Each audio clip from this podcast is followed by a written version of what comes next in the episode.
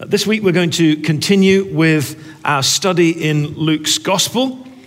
And uh, today we're going to look at the relationship and the connection between Mary and Elizabeth. And so I've got a long reading. I'm going to break it up just a little bit to make a couple of comments. But I, I want to frame the, the, the talk today by understanding what it is that's going on between Mary and Elizabeth and how it is that they understood what it was that was going on. And then we're going to look at a specific truth that was revealed to Mary by the angel Gabriel and how that truth was manifest in the relationship between Mary and Elizabeth. So let's read together from Luke chapter 1 and verse 26. In the sixth month, God sent the angel Gabriel to Nazareth to a town in Galilee to a virgin pledged to be married to a man named Joseph, a descendant of David. The virgin's name was Mary. The angel went to her and said, Greetings, you who are highly favored, the Lord is with you. Mary was greatly troubled at his words and wondered what kind of greeting this might be. But the angel said to her, Do not be afraid, Mary. You've found favor with God. You will be with child and give birth to a son, and you are to give him the name Jesus. He will be great and will be called the Son of the Most High. The Lord God will give him the throne of his father David, and he will reign over the house of Jacob forever. His kingdom will never end. How will this be? Mary asked the angel, since I am a virgin. The angel answered, The Holy Spirit will come upon you, and the power of the Most High will overshadow you. So the Holy One to be born in you will be called the Son of God. Even Elizabeth, your relative, is going to have a child in her old age, and she who was said to be barren is in her sixth month. For nothing is impossible with God. I am the Lord's servant, Mary answered. May it be to me as you have said. Then the angel left her. So, Mary, as we've heard on many occasions, as we've looked at this uh, by during Christmases and in successive uh, nativity uh, services that we've been to all the way through our lives, we, we know this story, we know these words incredibly well. We know that Mary was this young woman, barely more than a girl. Girls of about 14 or 15 would usually be betrothed in marriage, and then maybe 15 or 16 they would be married and enter a household with their new husband and begin a family together. That was the familiar pattern in the world in which Mary lived. Well, of course, that familiar pattern was going to be interrupted. It was going to be, it was going to be shaken by what it was that God was up to. God was going to do something that had never been done before.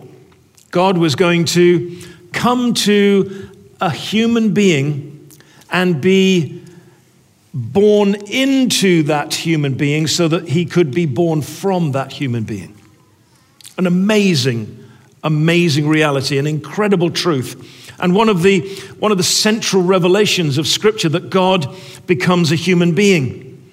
And he becomes a human being in the person of Jesus and is, of course, announced by the angel Gabriel to be, as it were, implanted in the body of Mary. An amazing thought. No wonder she was, she was sitting there, standing there, whatever it was she, she was doing, completely bewildered by what it was that the angel was saying. But the angel immediately connected Mary and Elizabeth, her relative. Was she a cousin? Uh, was she a distant aunt? We, we don't know. Elizabeth, of course, is significantly older than Mary, but there's clearly from the outset a connection between the two. Gabriel has come to Zechariah. We saw that last week. Zechariah has responded in the same words, but in a different spirit to the response of Mary. He, he says almost exactly the same things. How can it be? But his question is with skepticism. Mary's question is with curiosity. It's an entirely different kind of question, isn't it? When we ask the Lord with curiosity in our heart how he's going to do something, very different from asking with skepticism or even, might we say, cynicism. So Mary is this remarkable young woman whom God has seen fit to choose for this remarkable role in all of human history. And once she's heard that Elizabeth is also pregnant, she heads off to see her. Verse 39. At that time, Mary got ready and hurried to the town in the hill country of Judea, where she entered Zechariah's home and greeted Elizabeth. When Elizabeth heard Mary's greeting, the baby leapt in her womb, and Elizabeth was filled with the Holy Spirit. In a loud voice, she exclaimed, Blessed are you among women, and blessed is the child you will bear. But why am I so favored that the mother of my Lord should come to me? As soon as the sound of your greeting reached my ears, the baby in my womb leapt for joy. Blessed is she who has believed that what the Lord has said to her will be accomplished. And Mary said, My soul glorifies the Lord, and my spirit rejoices in God my Savior. So, what are we to understand about this re engagement of Mary and Elizabeth? They obviously know each other, they're obviously relatives of some kind, they're part of the same extended family. John and Jesus appear to be people that know each other when John greets Jesus in the river Jordan, that we'll read about in just a few weeks. So these are people that are familiar with one another, but clearly they've not had opportunity to spend enough time with each other to know the miraculous events that are taking place. Elizabeth, in her old age, is now with child and is going to give birth to a son called John in three months' time. And Mary has had this announcement that outside of the usual means of, of, of procreation, she is going to have a child because of the work of the Holy Spirit within her. Amazing. Amazing. And there's clearly this remarkable moment when Elizabeth encounters God in Mary. She encounters God in Mary's greeting. And there's this remarkable moment of communion and deep relationship where Elizabeth and Mary are fashioned at a deeper level as friends and relatives, and, and Mary finds herself rejoicing because of what it is that she hears in the response of Elizabeth. What, what's What's it all about, and how, how might it speak to us in our condition here in Dayton in the 21st century? Let's look a little bit deeper at what it was that the angel said to Mary. Look at verse 34 with me. How will this be? Mary asked the angel, since I am a virgin.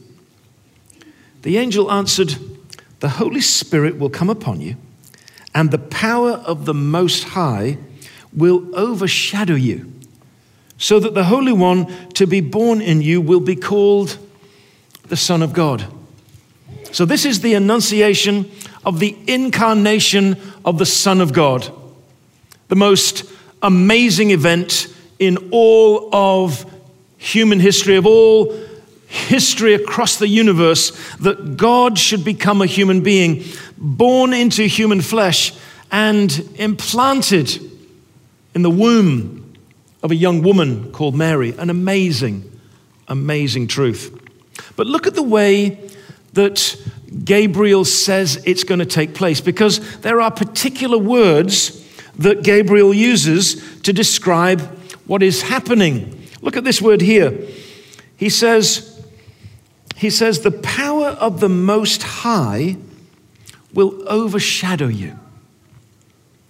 Now, in the Greek language in which Luke's gospel is written, this is a very unusual word to be found in Scripture.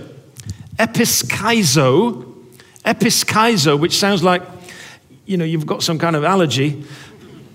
Episkiazo is the word, and it's used very sparingly in the New Testament. But interestingly, it's used to report one event each time that it's reported.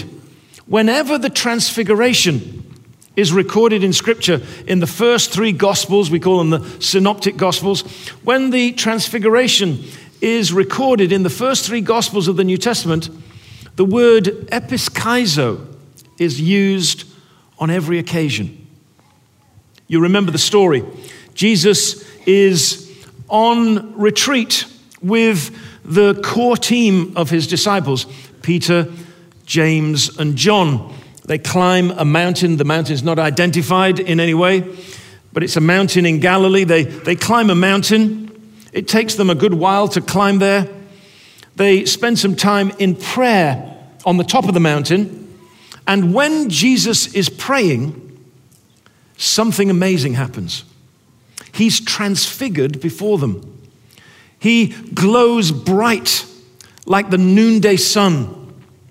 And as he's glowing, and other things are happening around him. We'll look at this more carefully when we get to Luke chapter 9. Moses appears, Elijah appears, but something happens that has not happened since Old Testament times. A cloud comes upon them. And from the cloud, the voice of God identifies Jesus as his son. When that cloud comes upon them, the word that is used for that event, that is translated into the English as enveloped, the word that is used is this word here. Now, why would that word be the word that's used? The cloud enveloped them. It's translated here with Mary, overshadowing her. Why, why that? Well, in the Greek translation of the Old Testament and in the common parlance that was the, was the universal language of the people at the time, the Greek in which the New Testament is written, this word indicates something that is part of the history of God among his people. You will remember the cloud that enveloped the tabernacle, the cloud by day and the pillar of fire by night. That same cloud that led the children of Israel out of captivity from Egypt into the wilderness and then on to the promised land. You'll remember that that cloud that led them out of Egypt, that cloud by day and pillar of fire by night came around and stood behind them and protected them from the pursuing Egyptians. This was the physical manifestation of the presence of God. The presence of God, which we know because we look with New Testament eyes, is, of course, the Holy Spirit among his people. This physical manifestation, this, this physical symbol of God's presence, the cloud by day, the fire by night, are the symbols that always associate with the presence of God. It goes right back to Abraham. You remember last week we talked about these old hinges on which the doors of destiny hang.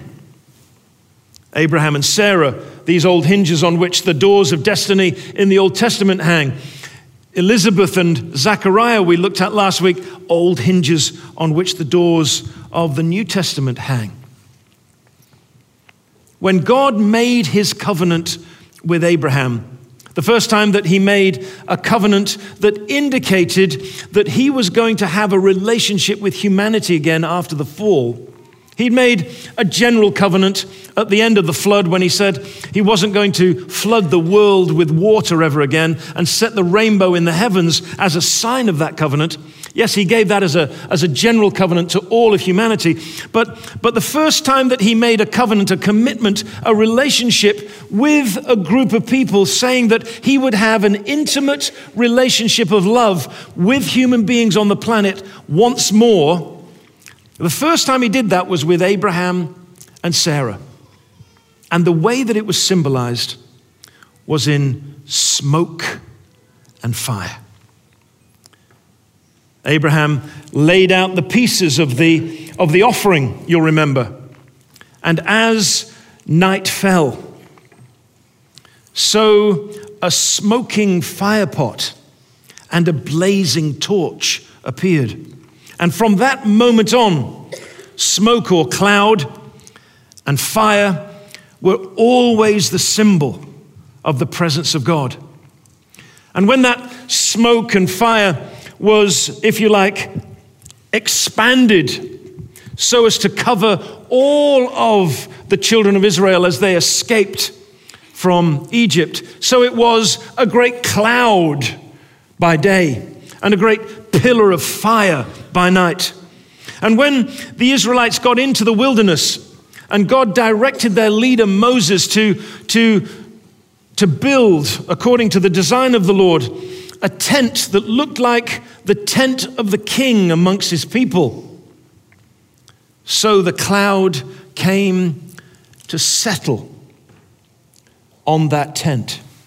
That tent of meeting, that, that tabernacle, was intended for everyone else that looked upon the children of Israel to see a battle party, uh, an army surrounding the tent of the king. This was the royal tent in which the king was resident. But it, of course, was the, the king of heaven and earth. And because it was the king of heaven and earth, so there was always the, the great glory cloud above the tabernacle that glowed so bright in the darkness that it was as a pillar of fire. Now, this, this symbol, of course, was extended again when, when the tabernacle was put on one side and the permanent residence for the presence of God on earth was built by Solomon. When Solomon's temple was completed, the glory cloud appeared again and it enveloped the building. God is saying something very, very important to Mary. And he's saying something very important to you and to I. He's saying Mary is a kind of forerunner. She's the kind of presage of what will come. She is an indicator, a sign something that tells us what it is that God intends for all of his children. That God intends to come and live within us and not just around us. And the way that he indicates this is that he comes and brings the symbols of his presence and he envelops his people with them. On the day of Pentecost, Fire comes into the room, the symbol of God's presence. Fire comes into the room and separates as tongues of fire above each person. Now, what does that mean? It means that each person, all 120 of the original Christian group, from which you and I are glad to be numbered, all, all of that first church were now collectively the temple of the Lord, but individually they were the temple of the Lord. The fire stood above each one of them. What is it that God is saying to us? He's saying that his desire for all of his children is that we know episkiazo. We know the overshadowing presence of God in our lives. And not just the external overshadowing, but just like in the Old Testament when the temple and the tabernacle were made. The presence doesn't remain outside, but fills, but fills the temple. Paul puts it like this in 1 Corinthians chapter 3 and in chapter 6. He says, he says, Your behavior, your behavior should be consistent with people who know that individually they're the temple of God. God lives within you, and so therefore your life should look like a life that is lived out in the knowledge that you're the temple of the living God. Now, Paul uses the word temple, but actually, what we are is a tabernacle because we're mobile. Some of us are not as mobile as we used to be, but we're still mobile. We're moving around like the tabernacle did. And as we move around, the thing that is most obvious about our lives from heaven's perspective is that our lives are filled by the presence of God. God fills your life. So, what should that mean? What, what should that indicate to us? What should we do in response to this? Well, I think the story here tells us exactly what we should expect and how we should respond. You and I, from a biblical perspective, if we know the Lord Jesus Christ, are people in whom God has taken up residence. And therefore, you should expect a reaction in the people around you. Mary arrived at Zachariah's house and called out a greeting Hey, Lizzie, I'm here. And as soon as Lizzie heard it, her whole body responded because God had arrived. Imagine it was just little Mary. It was just young Mary. And yet, resident within Mary was God Himself. And so there was an immediate and tangible reaction. Jesus says in Luke chapter 10, when he's giving the strategy of witness to the 72 disciples who are beyond the, the 12 disciples. So the 72 who are kind of like you and me. He says this He says, If they receive you, they receive me. If they reject you, they reject me. And if they reject me, they reject the one who sent me. So Jesus has tied his mission to you. Jesus has tied the world's reaction to him through you. And so, how then are we to respond to this? What is the appropriate response for those of us who know the Lord and therefore absolutely know that the truth is this that God lives within us, what, what should be our response? Our response should be to be aware that we carry the greatest gift that anyone has ever carried. We should be conscious that the people around us may well react to the presence of God. I can remember I was uh, being ordained. The bishop, I don't know even whether he was a believer, but the bishop was laying hands on me, and God bless him, he'd never seen anything like it. My, uh, my family were there. It's a very poor community in, uh, in, in South London. And as he, uh, as he laid hands on me, he, um, he commissioned me as a, as a, as a leader in, in God's people. And he asked me a couple of questions. He said, Will you, it's Old English, he said, Will you receive the cure of souls for the parish of All Saints Brixton Hill, which was the church that I was being called to? The cure of souls is a great expression, isn't it?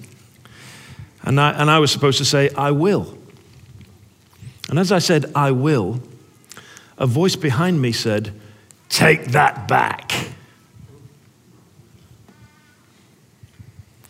Well, the bishop, I was facing the bishop, and the bishop's facing the congregation, and his, his eyes are like as big as saucers. Because there's a woman stood next to my mother who's kind of snarling and drooling. She came in as just an ordinary person, you know, just chatting to everybody. And she kept on saying, Take that back. This is my place. Now, it may not be that that's the kind of reaction that you get at work, you know, as you kind of just turn up to the, the water cooler or, the, or the, the, the coffee pot or whatever it is. But you can expect a reaction. There will be a reaction to the living God, and you are the carrier of his presence. What an incredible honor. What a noble task.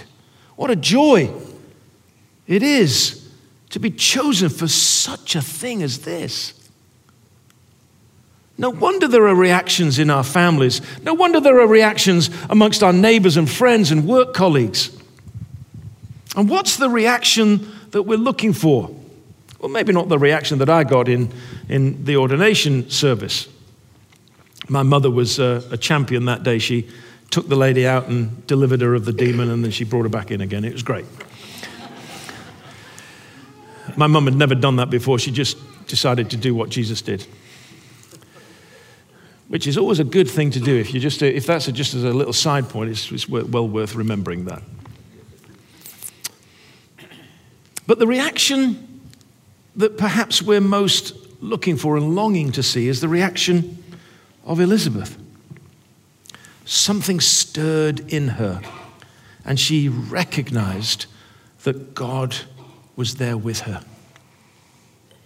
And the reaction in Mary to what it was that she saw in Elizabeth was simply this praise and adoration.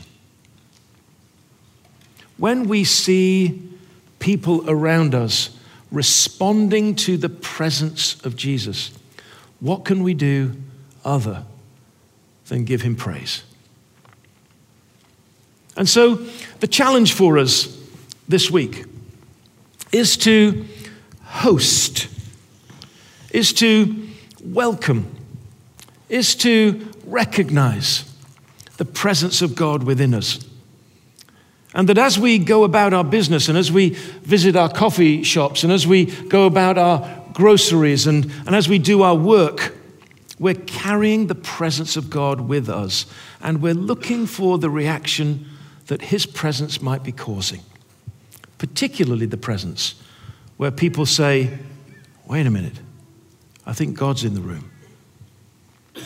And when we see that, when we see that reaction, I know for sure that our response will be the response of praise. In the first service, the way that we completed our time of reflection and, um, and consideration of the word was to move into a time of prayer for healing. The reason we did that was because it seems the most appropriate uh, thing to do at this point. Of course, the Lord Jesus lives within us by his Spirit, and the Lord Jesus is about the work that he always did.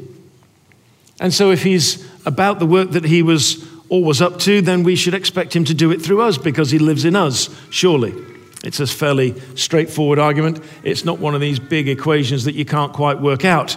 Jesus lives in us. He's the same yesterday, today, and forever. He's probably wanting to do the same things today that he used to do in the old days. What do you think? Sound crazy to you? No, it doesn't sound crazy to you at all, does it? So we thought that we would do that at the end of our time today. I know the worship team are going to come and join uh, me up here no, they're not here already. I did that once and they were already there. I thought they'd been transported by um, some Star Trek machine or something.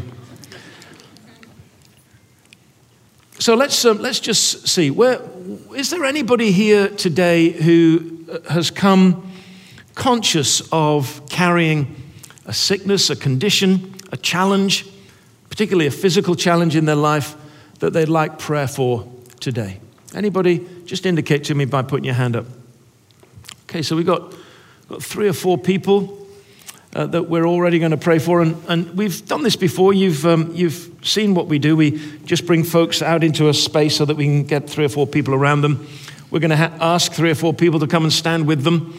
If there are people up there, then of course you're welcome to come and join us as well. We'll have three or four people uh, pray with them, and uh, I'll just guide you as to what it is that we do so that what we're doing and how we're praying is very consistent with how we see Jesus operating. But as I was praying uh, for the first service, the Lord gave me a couple of indications of conditions uh, that, that I shared with the first service. Uh, it was a, a neck condition and a condition in the, in the arches of the feet. And interestingly, there were people there who hadn't put their hands up for the other things, but actually did have those conditions. We prayed for them and saw some, uh, some real blessing and healing in their lives. When I pray for this service, I felt as though the Lord was indicating something about the throat, maybe the esophagus, in some way or another that seemed to, when I prayed about it, it seemed to be a painful throat. And I didn't know whether, again, a bit like the neck injury that we prayed for in the earlier service, I didn't know whether it was something to do with an injury. I don't know how you injure you I mean, I don't know anything about any of those kind of medical things, but, but um, that, that, was, um, that was one of the things I prayed for. And, and the other one was a, was a pelvis. Um, and somehow, I, and again, I don't know how this happens, but, but the, the pelvis condition was causing pain in the lower abdomen. And um, so I don't know what that is. Is there anybody got those conditions here? You got the throat thing? I can't see your hand unless you really, really wave it. Oh, this lady. Is is, is that the throat thing that you have? Okay, and was it an injury that did that, or what was that?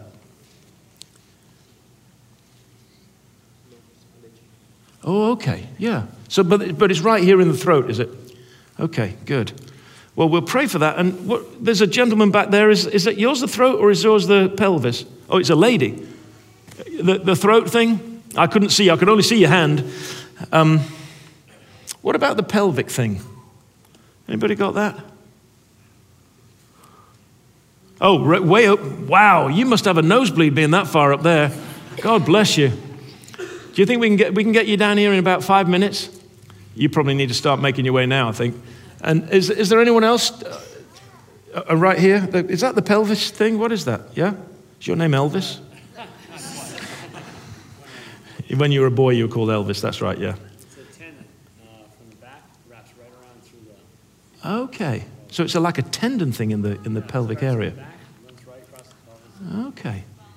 See, just as well I don't know any of these medical things, isn't it? All right. So all of those put, who put their hands up, um, if you had come up here, and if three or four people would get around each of the people, and uh, that young lady, I don't know whether she started yet, it'll take a while to get here. If she can come down as well, that would be great. And um, come on. You, you need to come up and so we can get praying with you. Now we can do it. We can do it in, on other Sundays uh, in the in the pews and things like that. But it seemed more appropriate this week to do this because we've got some worship that we're going to do in a moment, and so we're going to have everybody participate in the prayers for healing by everyone participating in the in the final set of worship. So, if we can just spread out a bit, get get some people around you. Now, what we're what we're doing, guys, is we're simply doing prayer for healing in the way that, that Jesus uh, did. Let's get somebody around this gentleman here. And so we're operating with three things that we're remembering. We're remembering that there is a basic revelation, and the basic revelation is this Jesus revealed in his life that the Father wants us well. He just revealed that. Our Father wants us well. He said, Which of you fathers whose children ask for bread, give a stone? If you, though you are evil, know how to give good gifts to your children, will not your heavenly Father give good gifts to those who are? So, our Father, we can assume our Father is at least as good as us, yeah? And I don't know any parent who doesn't want their children well. So, you can assume that we're praying with that basic revelation that what's happening in heaven right now, everybody's well in heaven, there's no sick people in heaven. We're asking that the kingdom come here. And we see that healing here. So that's the first thing. The revelation is our Father wants as well. The second thing is, is that we relate to people in a way that's appropriate. So we don't do anything weird. We don't do anything kind of odd. We don't start shouting at people or blaming them for being sick or anything like that, because clearly that's not the way that Jesus operated. We appropriately pray for them. So maybe we lay a hand on them appropriately, maybe on a shoulder. We pray for them and then ask how we're doing. Because it's, it's not a kind of a weird thing, this. We just find out what's happening. Yeah? And then finally, we remember that we're representing Jesus as we pray. Jesus lives within us. And so Jesus is about his work right now. Is that good? Everybody? And is everybody else ready to continue to participate in this by worshiping? So let's stand together, the rest of us, and the, the band will lead us, and we'll pray as the Lord leads us to do that. Get, get round each person, ask them what the condition is, begin praying with them.